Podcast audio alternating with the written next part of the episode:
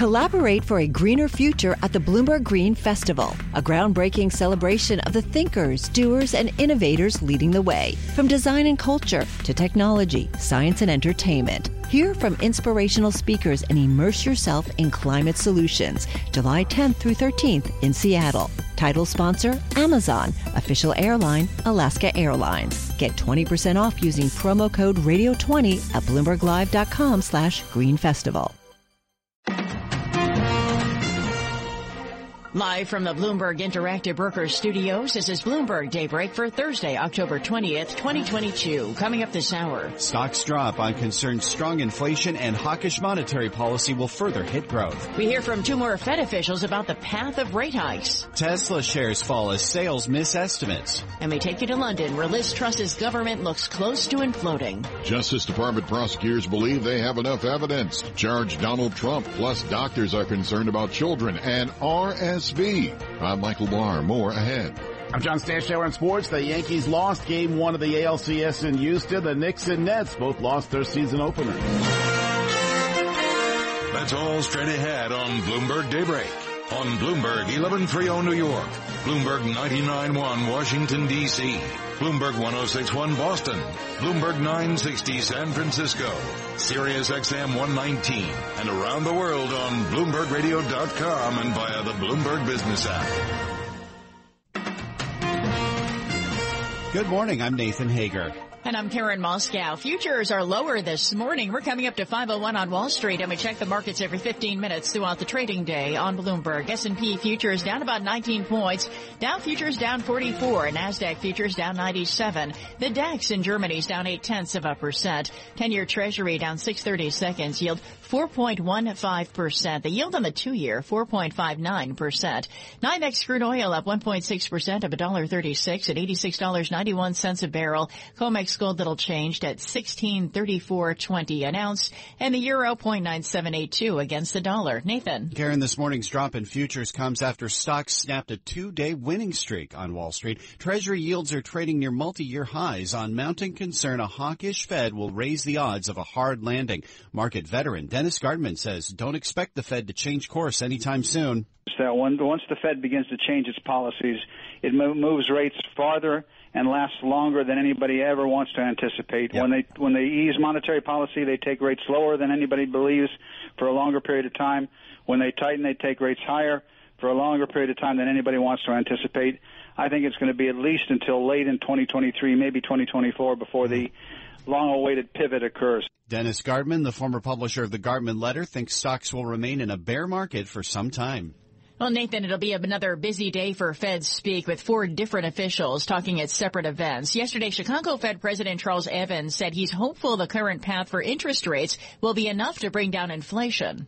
Wages are going up, and that's not that's not a bad thing. But if it gets caught up in cost price, um, you know, spiral, that that would be bad. And so, making sure that we've got monetary policy at a sufficiently restrictive stance, so that we're not inducing inflation. We're trying to get it down. Chicago Fed President Charles Evans and his colleagues have aggressively raised benchmark interest rates this year from nearly zero to just above 3%. And expect another big rate increase at next month's meeting, Karen. We spoke about the move with Federal Reserve Bank of St. Louis President James Bullard.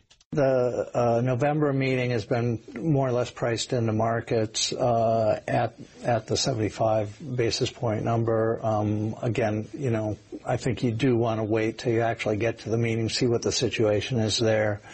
Uh, the December meeting is a little farther away. We will have more data at that point. St. Louis Fed President James Bullard made the comments in an exclusive interview with Bloomberg's Kathleen Hayes. Hear more of the conversation coming up later in the program. Well, let's turn to earnings now, Nathan. We get results from nearly two dozen companies in the S&P 500 today. Disappointing numbers from Tesla after the bell has shares down 6% this morning. Sales fell short of estimates, and that's being blamed on delivery and production bottlenecks. Still, CEO Elon Musk says demand for his company's cars remains strong. We're looking forward to a record-breaking Q4. So it really, you know, knock on wood, it looks like we'll have an epic end of year. And Elon Musk says Tesla could repurchase five to ten billion dollars of its shares, subject to board approval and review. The stock has lost more than a third of its value so far this year. Uh, it is a different story at IBM this morning, Karen. The company reported better than expected sales and uh, affirmed its cash flow forecast. Analysts say that's a sign demand for software, mainframe computers, and hybrid cloud services remains steady. Well, in Asia overnight, Nathan, stocks fell, but came off their lowest levels. That's after Bloomberg News reported China is considering relaxing quarantine rules. Let's get the recap from Bloomberg's Juliet Saly in Singapore. Good morning, Juliet. Good morning, Nathan and Karen. The offshore yuan gained from record lows against the greenback on the news, while China's CSI 300 erased earlier losses. Chinese tech stocks in Hong Kong also pared earlier steep losses on news China is holding emergency talks with chip firms after US curbs. The Aussie dollar declined as hiring down under almost stalled in September, and Japan's benchmark bond yield climbed above the central bank's policy ceiling, prompting monetary authorities to announce an unscheduled bond purchase to rein it back in. In Singapore, Julia Juliet Saly, Bloomberg Daybreak. Juliet, thanks. In Europe this morning, it's all about politics. UK Prime Minister Liz Truss's government could be on the brink of collapse. Let's go to London. You have the latest live with Bloomberg's Ewan Potts. Good morning, Ewan. Good morning, Nathan and Karen. It has been a chaotic 24 hours at Westminster. One of the most senior members of the British government has been fired. As she went, she criticised the Prime Minister and accused Liz Truss of breaking key pledges. Later, dramatic scenes in Parliament with reports of lawmakers manhandled into voting with the government. Just weeks after she took over, many members of her own Conservative Party are openly saying they want Liz Truss to go. Who would replace her is another question. In London, I'm Ewan Potts, Bloomberg Daybreak. All right, Ewan, thank you. Now to the latest in the war in Ukraine. President Vladimir Zelensky is now urging people to use as little electricity as possible. He says Russia has destroyed much of the country's power infrastructure with Iranian-made explosive drones. Ukraine is assembling its own army of drones to monitor the front lines. It's enlisted actor Mark Hamill to help bring it together through Ukraine's United 24 fundraising arm. The Star Wars actor tells Bloomberg President Zelensky asked him to join the effort. Very simply, Ukraine needs drones.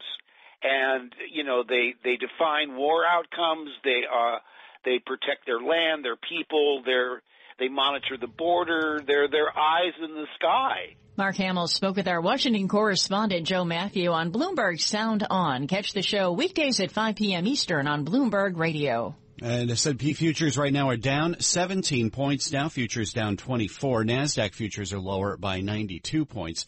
10-year treasuries down 530 seconds. The yield 4.15%. Yield on the two-year 4.58.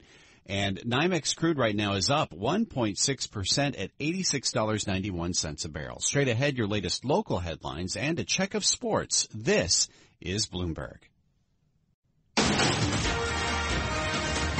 507 on Wall Street. We're at 45 degrees in Central Park. Got an overturned vehicle on the westbound LIE. It's by Utopia Parkway. Details coming up in traffic. First, Michael Barr's here with what else is going on in New York and around the world. Good morning, Michael. Good morning, Nathan. A group of Justice Department prosecutors believe there is sufficient evidence to charge Donald Trump with obstruction of justice.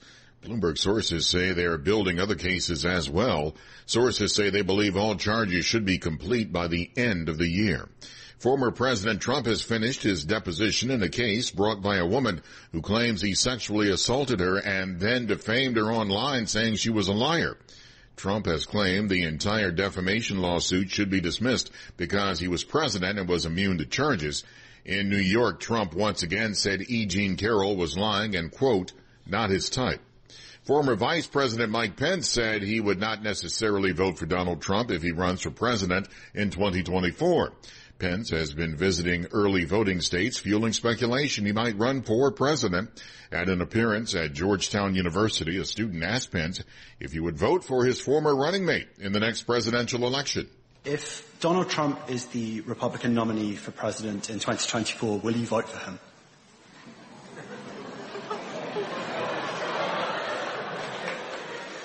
Well, there might be somebody else I'd prefer more.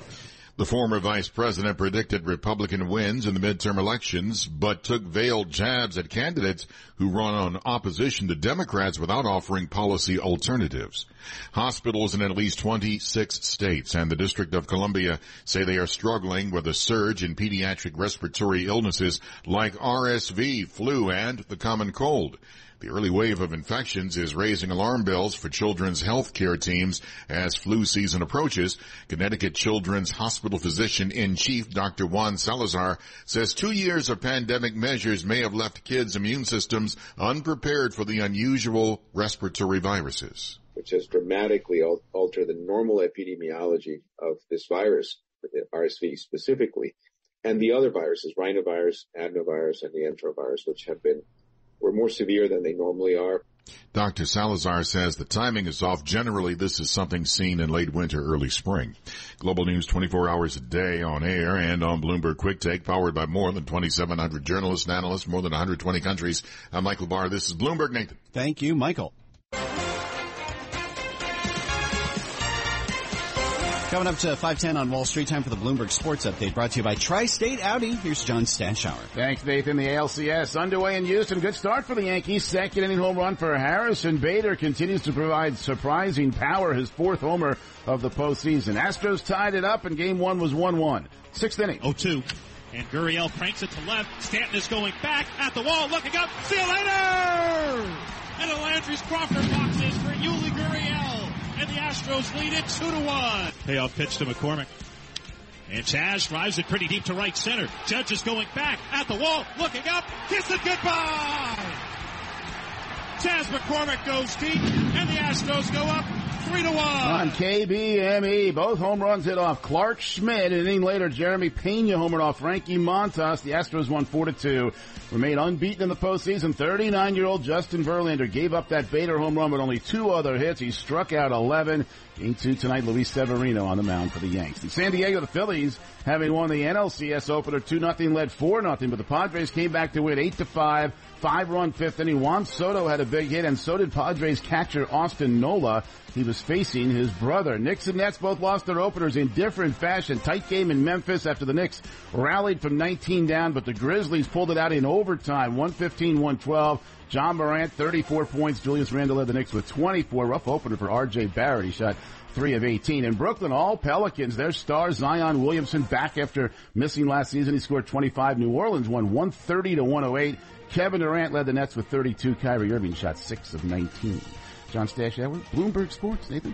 John, thank you. S&P futures down 16 points now. Dow futures down 18. NASDAQ futures lower by 88 points. Tesla shares down 5.5% in the pre-market on disappointing third quarter sales. We'll talk about the numbers next with Dan Ives, Senior Equity Research Analyst at Wedbush Securities. This is Bloomberg. The Bloomberg Sports Report was brought to you by Audi. Don't let someone else drive off in the Audi model you've always wanted. Visit your local tri-state Audi dealer to get behind the wheel of yours today or visit AudiOffers.com for more information. Markets, headlines, and breaking news 24 hours a day at Bloomberg.com, the Bloomberg Business app, and at Bloomberg Quick Take. This is a Bloomberg Business Flash.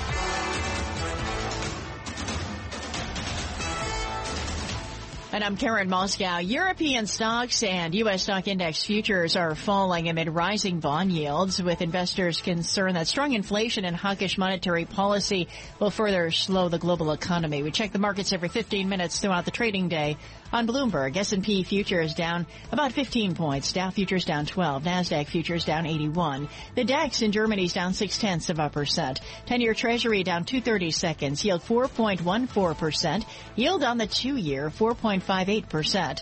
NYMEX crude oil up 1.6% of $1.36 at $86.91 a barrel. COMEX gold up 2 tenths percent or $3.70 at 1637.90 an ounce. The euro 0.9784 against the dollar. British pound 1.1180 and the yen 149.86. And Bitcoin is down a third of a percent at $19,100. That's a Bloomberg Business Flash. Now here's Michael Barr with more on what's going on around the world. Michael, good morning. Good morning, Karen. Russia has declared its intention to increase its targeting of Ukraine's power, water, and other vital infrastructure in its latest phase of the nearly eight-month-old war. Ukrainian President Volodymyr Zelensky says that Moscow's forces have destroyed 30% of the country's power stations since October 10th. At least one person is dead after a 60 car crash in thick fog on Interstate 5 in Linn County, Oregon. Big rigs and cars were unable to see stop traffic in front of them. In baseball, the Yankees lost game one of the ALCS against the Astros 4-2. In the NLCS, the Padres even the series at a game apiece after beating the Phillies 8-5.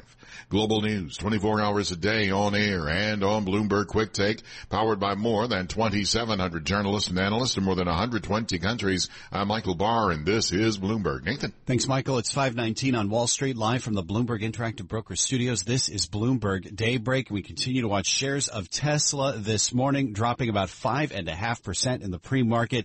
Elon Musk's electric car maker came in with sales at uh, came in short of Wall Street estimates. Let's get more on the earnings now. Dan Ives joins us, senior analyst at Wedbush Securities. Dan, it's great to speak with you, and I know you've been bullish on this company and the EV sector more broadly for a long time here. Does this quarter shake your confidence? Yeah, look, it's been a Cinderella story for Tesla the last three years, and they're hitting a rough patch, and I think that's what you saw last night in terms of earnings now, I believe it's more logistics and demand driven, but for Musk, it's a moment of truth to get Tesla through this rough patch, and that's what the street's going to be digesting. Now, what's Musk need to do to get through the rough patch? I mean, he's been talking about issues with uh, supply chain bottlenecks, delivery difficulties for, for quite some time here, not even just before this earnings uh, period. Yeah, and look, Tesla's seeing what other automakers are around the world in terms of logistics issues, and battery problem from a component perspective. But but the issue here is the bears are going to say this is demand driven, and that's an excuse. And and that's now this is going to be a critical three to six months for Tesla to show they could get their sea legs back and start to hit that 50% growth target, which looks like they're going to come under that in Q4 and for the year and that's why you're going to see the negative knee-jerk reaction today. How much of a headwind is China? He called out China specifically, saying they're in a recession of sorts in the property sector, but there's still a, an ongoing risk, isn't there, that uh, the potentiality for shutdowns from COVID could affect the Shanghai factory? Yeah, it's a great question. Well, China, it's the hearts and lungs of the Tesla story. That that's key to the bull thesis and that's where they're hitting some of the issues, logistics and even around the edges on demand. Also, it's a it's really an arms race going on in China with domestic players as well as Tesla, and that's why look, this is all happening as Musk is juggling all these different balls with Twitter, of course, front and center. And I think you're starting to see a little bloom come off the rose in terms of the way the street views Musk and the Tesla story. I would now is just a critical juncture. Yeah, juggling some balls is a good way to put it. I did want to ask you about the, the Twitter saga, whether that may have been more of a distraction than even Musk might have led on, even with all the tweeting he was doing during that uh, buyout drama. Well, I think that's part of the problem. You don't want to see Musk focus shifting. And the last thing you want to see is the Twitter situation instead of him just actually focused on Tesla. And then the bigger elephant in the room continues to be must sell more Tesla stock to potentially fund the Twitter deal with some financing looking like could fall apart. That is the perfect storm combined with what we saw with the soft delivery number. What about other products? Cybertruck, for example, it's been uh, so long since it was introduced, and we still haven't seen actual Cybertrucks in the uh, the showrooms. Is that a problem? It is. A, it's a boy that cried wolf problem, and especially at a time you need that to hit in 2023 with GM, Rivian, Ford, and others coming up and going after EV pickup trucks. And that's why Musk you know, ultimately talks cheap, need to execute, and I think you're starting to see patience wear thin on some of the Musk antics. Cybertruck needs to hit over the next year, otherwise they're going to lose share. Got about a minute left here, Dan. We got a lot of tech earnings to get to next week with uh, Apple, Amazon, Microsoft, a few others reporting. What are you looking at? I think it's the most important tech earnings season potentially in the last two years because of what's happened overall demand story in terms of the macro. Tech needs to prove that sh- the resilience is there. Enterprise spend, Microsoft, that's going to be key in terms of cloud as well as with Amazon. And then probably the most important name for earnings season across the board, not just tech, is Apple. What's the consumer spending on? Is the iPhone 14 product cycle happening? look, I think bark's worse than the bite in terms of tech. I view it next week as more as a positive catalyst rather than something to fear. In just 10 seconds, are you sticking with the outperform on Tesla? Sticking with outperform remains one of the most disruptive technology companies out there, but it wasn't rainbows and roses, and I think that's why you're going to see the stock down. I think they get through the rough patch. And right now the stock is down nearly 6% in the pre-market. Dan Ives, Wedbush Securities, always great to talk with you. Thanks for joining us this morning on Bloomberg Daybreak. Looking ahead to the market open, uh, NASDAQ futures are leading the declines. Tesla's pretty heavy there. NASDAQ futures down 91 points right now. Dow futures down 28. S&P futures are lower by 17 points and the 10-year treasuries down 430 seconds for a yield of 4.15%. You're listening to Bloomberg Daybreak.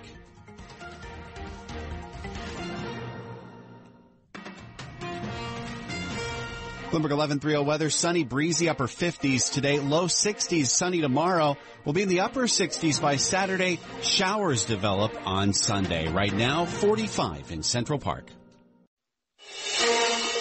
Broadcasting live from the Bloomberg Interactive Broker Studio in New York. Bloomberg 1130 to Washington DC. Bloomberg 99.1 to Boston. Bloomberg 1061 to San Francisco. Bloomberg 960 to the country. Sirius XM channel 119 and around the globe. The Bloomberg Business app and BloombergRadio.com.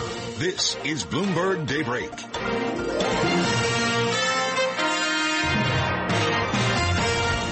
It's 5.30 on Wall Street. Good morning. I'm Karen Moskow. I'm Nathan Hager. Bloomberg Daybreak is brought to you by SEI. Built on advanced technologies and 50 years of innovation, SEI offers asset managers a comprehensive and flexible operations outsourcing platform.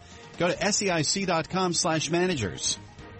And we are just about four hours away from the open of U.S. trading. Let's get you up to date on the news you need to know at this hour. U.S. futures are lower, adding to yesterday's losses when stocks snapping a two-day, when stocks snapped rather a two-day winning streak. Concerns continue to swirl about hawkish Fed policy and how it will impact growth. Silvercrest head of investment policy, Robert Teeter, says timing will be everything the timeline question I think is in focus here, and it's a matter of do we get inflation under control? Do we get the Fed pausing before you start to see some of that pass through, whether it's lagged effects or otherwise, onto the consumer and onto earnings? And so that's really the race that's in place right now: is which happens first, a break in inflation or a break in the economy?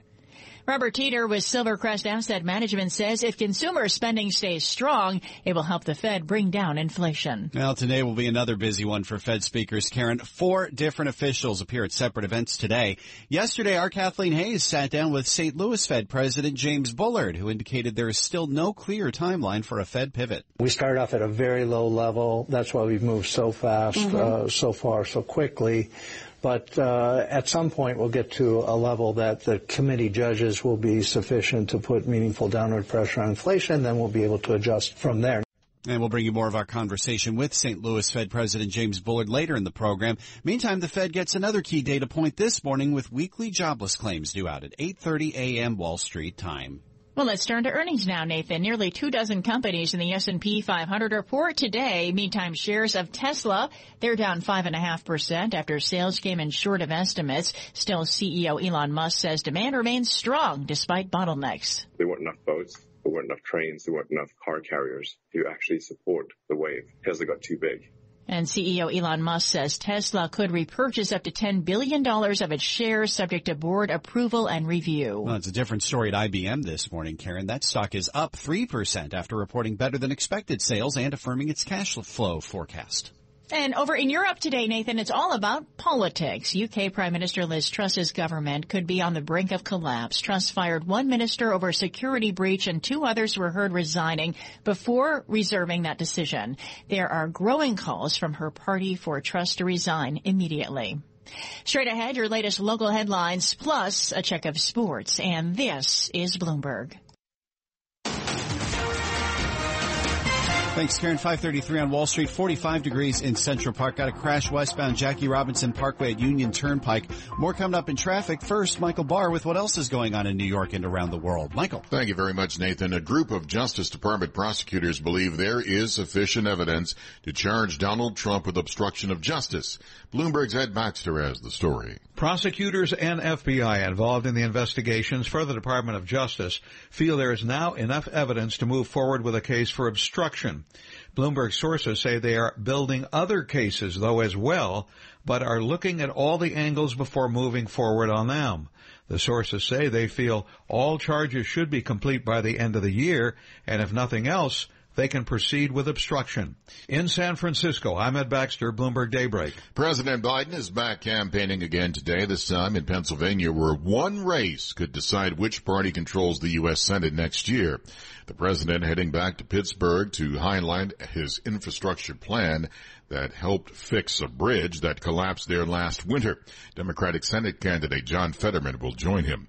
In addition to the flu and COVID, there's another illness kids should be mindful of. It's called RSV. It causes runny noses, decrease in appetite, coughing, sneezing, fever, and wheezing.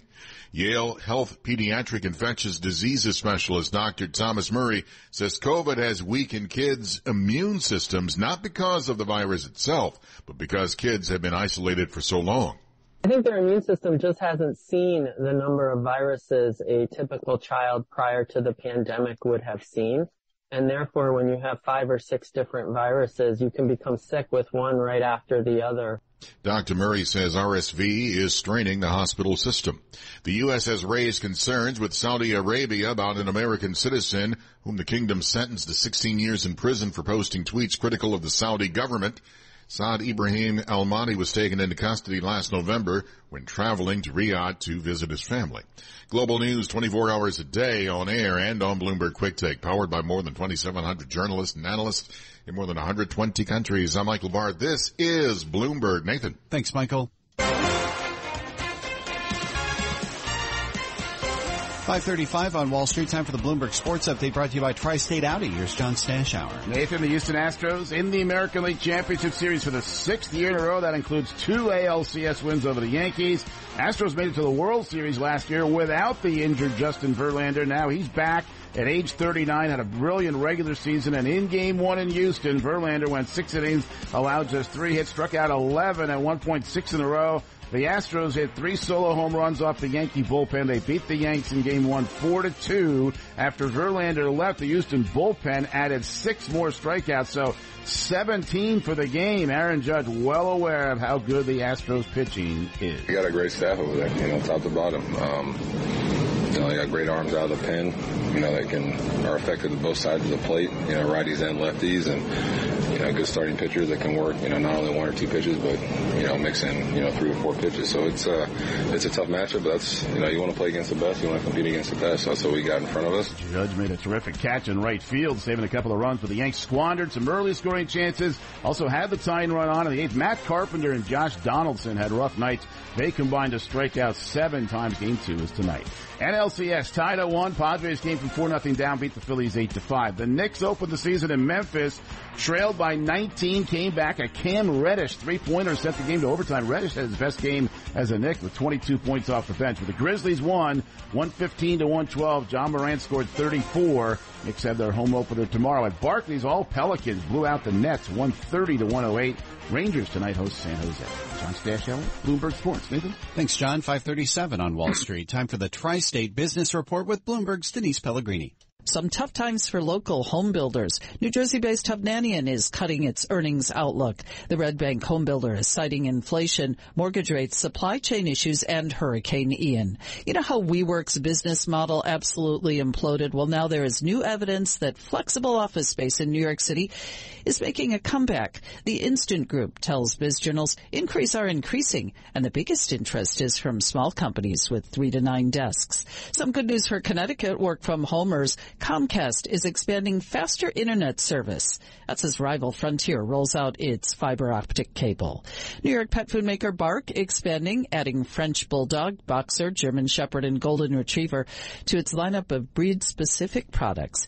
And a new business is opening. Marky's Caviar has just launched its new location in Grand Central at the market there near Murray's Cheese and Zabar's. With the Tri-State Business Report, I'm Denise Pellegrini. All right, Denise, thank you. 538 on Wall Street. Bloomberg Radio is on the air from San Francisco to New York, London to Hong Kong. Let's check in with our global news team for some of the top stories heard on our 300 affiliate radio stations around the world.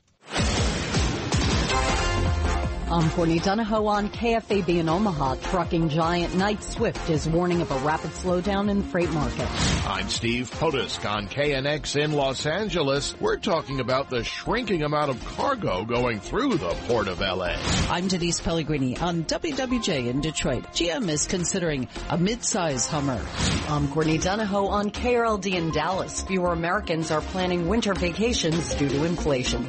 I'm Caroline Hepk on Bloomberg DAB Digital Radio in London. We've been reporting on the pressure on the Prime Minister Liz Truss after more resignations and chaotic scenes in Parliament.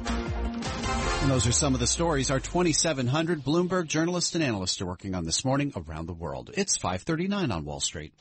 The following is an editorial from Bloomberg Opinion. This editorial was written by the Bloomberg Editorial Board. With its ground war in Ukraine faltering, Russia has intensified its use of unmanned drones to attack Ukraine's critical infrastructure and signaled a willingness to conduct similar strikes against the West.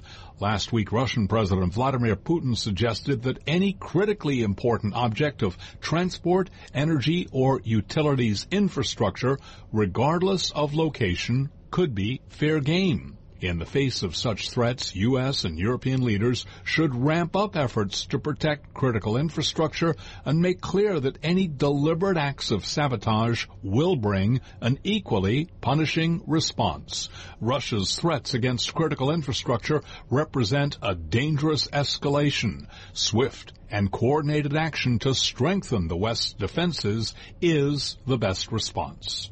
This editorial was written by the Bloomberg editorial board. For more Bloomberg opinion, please go to bloomberg.com slash opinion or OPIN go on the Bloomberg terminal. This has been Bloomberg Opinion. And you can hear Bloomberg Opinion editorials every weekday at this time. Terminal customers can read more at OPIN Go. S&P futures are down 11 points. Dow futures are in the green now, just barely up 4 points. NASDAQ futures still in the red, down 67 points. This is Bloomberg. The Bloomberg Sports Report was brought to you by Audi. Don't let someone else drive off in the Audi model you've always wanted. Visit your local tri-state Audi dealer to get behind the wheel of yours today or visit AudiOffers.com for more information. Markets, headlines, and breaking news 24 hours a day at Bloomberg.com, the Bloomberg Business app, and at Bloomberg Quick Take. This is a Bloomberg Business Flash.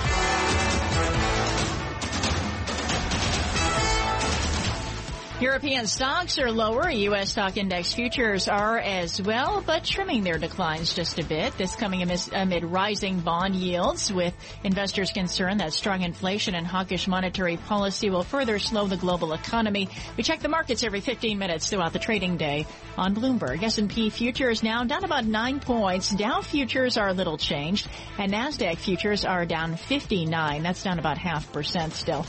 DAX in Germany is down six tenths of a percent. Now looking at the 10-year treasury, it is little changed now. The yield 4.13%. The yield on the two-year 4.57%.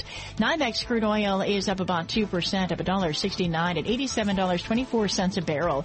COMEX gold is up 3 tenths percent or $5 at 1639.20 an ounce. The euro 0.9784 against the dollar. British pound 1.1208. The yen 149.83. And Bitcoin is down about 2 tenths percent at $19,150. That's a Bloomberg Business Flash. Now here's Michael Barr with more on what's going on around the world. Michael. Karen, thank you very much. Starting today, Russian President Putin has declared martial law in the four border regions of Ukraine that Russia illegally annexed, giving authorities there more power to crack down on the population. This as Ukraine braces today for four-hour blackouts in response to recent Russian missile and drone attacks on the country's power infrastructure. Liz Truss's UK premiership is on the brink of collapse. Tory MPs openly said she should go. A tumultuous day in Parliament yesterday saw Truss fire a senior minister.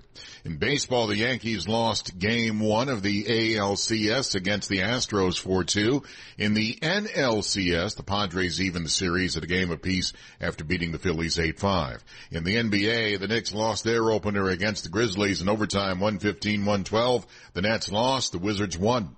Global news 24 hours a day on air and on Bloomberg Quick Take Powered by more than 2,700 journalists and analysts, more than 120 countries. I'm Michael Barr. This is Bloomberg Nathan. Michael, thanks. It's 549 on Wall Street, live from the Bloomberg Interactive Broker Studios. This is Bloomberg Daybreak. And Daniel Morris is with us now, Chief Market Strategist at BNP Paribas Asset Management. Daniel, it's great to speak with you this morning. Uh, we're coming off two straight days of gains to start the week. We gave some of that back yesterday. This morning, things are looking kind of choppy. What's the trajectory for this market for you? well, I guess I think it comes down to your horizon. The fact that we've had a bit of a rally coming into the earnings season doesn't surprise us. If you think that sentiment has just been so negative, you look at bulls bears ratios, put call ratios. You know, no one likes equities, uh, but that means if you get a bit of good news in that environment, you can get a bounce. And we were anticipating with the earnings season on balance that it was going to come out to be just fine, uh, given that earnings expectations had already been lowered a lot. That left room for positive earnings surprises. It'll come down to what kind of guidance we get on the outlook. But given that growth right now in the U.S. is still pretty solid, it seems unlikely that, that CEOs are going to be really pessimistic. So we think that that impetus in the near term is probably still there. But when you think about what the Fed is doing, you know, eventually those interest rate hikes are going to tell. That's the point. Uh, but we think it's not quite yet that it's really going to hit equities again. Yeah, we've heard from uh, more Fed speakers uh, just in the last day, sort of signaling that uh, they at least hope that the interest rate hikes and the projections they put forward are going to do something to tamp inflation down. What does that tell you about what the Fed rate hike path could look like uh, into next year? Well, it really is going to depend how inflation evolves. And I think all of us have learned to be quite humble when it comes to predicting the path of inflation. So won't hazard too much about where it might go. But I think depending on which direction it takes, if we do see a peak uh, and it starts to go down, that would give the Fed an opening to perhaps pause or pivot sooner than they said that they will. If on the other hand, it stays high, and there's certainly reasons for think that could be the case given the pressure we've had in, in shelter inflation what we're seeing now in services. You know, the Fed's, you know, currently says they're going to keep rates, uh, kind of rising and high until the end of, end of next year. So it's whether that happens or they can pivot sooner, it just is a bit of wait and see. What does that wait and see mean for stocks in the medium term? Uh, I mean, rates are elevated right now. That puts pressure on stocks anyway, doesn't it? Well, I think you've, you've seen a change in the dynamic of what's driving stocks. So up to now, I guess for most of this year, it's been the fact that interest rates have gone up dramatically that's driven most of the decline we've had in equity so far. You know, your interest rates are going up, real rates are going up, discount rate going up, uh, so that reduces the, the, the multiple, particularly for growth stocks, and that's that's been the key driver. We think that process is more or less over. We don't think rate expectations need to go up much more from here. We're already quite high, nearly five percent. Uh, but the next leg, the next shoe, if you will, that has to drop is going to be the impact of that increase in interest rates on growth, economic growth, and ultimately corporate earnings. And again, we haven't haven't seen that yet, but at some point it's got to come. And I think that's going to be the vulnerability for the market when we start pricing in a decline in earnings instead of an increase in earnings. This is what you have now with consensus estimates. With the vulnerabilities out there, Daniel, where do you look for opportunity? Are there certain uh, sectors or styles uh, in the market that are less insulated from a tighter monetary policy? Well, ultimately, if we're moving into a recession, of course, you want to be defensively positioned anyway. But I think one thing that perhaps is, is in the process of changing. I mean, for most of this year, it's been clear the underperformance of growth stocks versus value because of that increase in interest rates and the impact on the multiple. If we're right that rates have more or less topped out, uh, that pressure should should lag as you get closer to a recession. Growth becomes that much more important. So that should increase the interest in growth as a style. And then particularly, uh, at some point, the Fed will pivot, interest rates, uh, will start to fall, and that's going to drag on the value sector because you think of financials, uh, lower growth should be bad for commodities, also a big part of value. So we think you're going to see a, a, you know, at some point a rotation and see some outperformance of growth. If that's quite yet, maybe not, but it's something we might anticipate in the months ahead at some point. All right, Daniel. Thanks as always. Daniel Morris is Chief Market Strategist at BNP Paribas Asset Management. Karen. Nathan, it is 5:53 on Wall Street. It's time now for our daily Bloomberg Law Brief exploring legal issues in the news, brought to you by American Arbitration Association. Business disputes are inevitable. Resolve faster with the American Arbitration Association, the global leader in alternative dispute resolution for over 90 years. More at adr.org. Now here's a legal story we're following this morning. After three and a half years of investigating the FBI's investigation into the Trump campaign's alleged Russia connections, Special counsel John Durham has lost the only two cases to go to trial. On Tuesday, a jury found Igor Danchenko, the Russian analyst who was the primary source for the Steele dossier, not guilty of lying to the FBI about where he got his information. The investigation has cost the taxpayers more than $5.8 million with little to show for it. For more, Bloomberg's June Grasso speaks to Bloomberg legal reporter Eric Larson. So then the remaining four counts were all about one person and one call? That's correct. It was all about whether or not Mr. Danchenko truly believed that an anonymous phone call that he got in 2016 from a tipster, the one who had the tip about the well-developed conspiracy between the Trump campaign and the Kremlin, whether or not he truly believed that that caller was a guy named Sergei Milian, who was the president of the Russian American Chamber of Commerce at the time. So it was his belief. He said in his FBI interview that he believed that's who the person was who had called. And the FBI said not only do they believe that it wasn't him who called, but that the call never happened. But they didn't really present enough evidence to prove that. I don't know how you bring a, a federal case over what someone believed at the time. It seems awfully thin or stretching it. It did seem um, you know, a bit thin. I have to say the evidence that was presented, it wasn't very hard evidence. It could go sort of either way about whether or not he believed it. So the jury apparently felt the same. I mean, as we know, back in May, the first case from his investigation to go to trial against former Clinton campaign lawyer Michael Sussmann also ended uh, in acquittal, and he was also charged with lying to the FBI about a Trump-Russia tip. So to bring these narrow cases about telling, you know, what amount to fairly small lies, I guess you could say, alleged lies, that that's really what this is focusing on after all of this time and money spent is is not a terribly good look for the special counsel. How big a defeat is this coming on top of the last acquittal? And, you know, prosecutors don't usually lose cases. It's unusual because if they're bringing a case, they think they have enough evidence to prove it beyond a reasonable doubt. Well, there's of course speculation that these trials were really about putting these FBI agents on the stand. Whether or not that's a you know proper use of a federal criminal trial, who knows? But that's what certainly a lot of Durham's own supporters and Trump supporters have been saying is, oh, these verdicts, you know, they're beside the point. It doesn't matter. It was exposing these FBI agents, getting details of the investigation out in the open. But yeah, you're right. Usually the government, you know, comes into cases like this with an upper hand, and usually they also come at it with a lot more evidence. So, you know, we'll see what his final report says, and assuming it'll be pretty damning, mostly about the FBI. And that's Bloomberg legal reporter Eric Larson speaking with Bloomberg's June Grasso. Catch more of that interview plus analysis of the latest legal news by subscribing to the Bloomberg Law Podcast or downloading the show at bloomberg.com slash podcasts. Attorneys can find exceptional legal research and business development tools at bloomberglaw.com and on the Bloomberg terminal at BLaw Go. S&P futures, they're down about 11 points. Dow futures remain little changed and NASDAQ futures down 65. 10-year treasury down 230 seconds, the yield 4.14%. And still ahead on Bloomberg Daybreak, a check on the business headlines and all the news you need to start your day. And this is Bloomberg.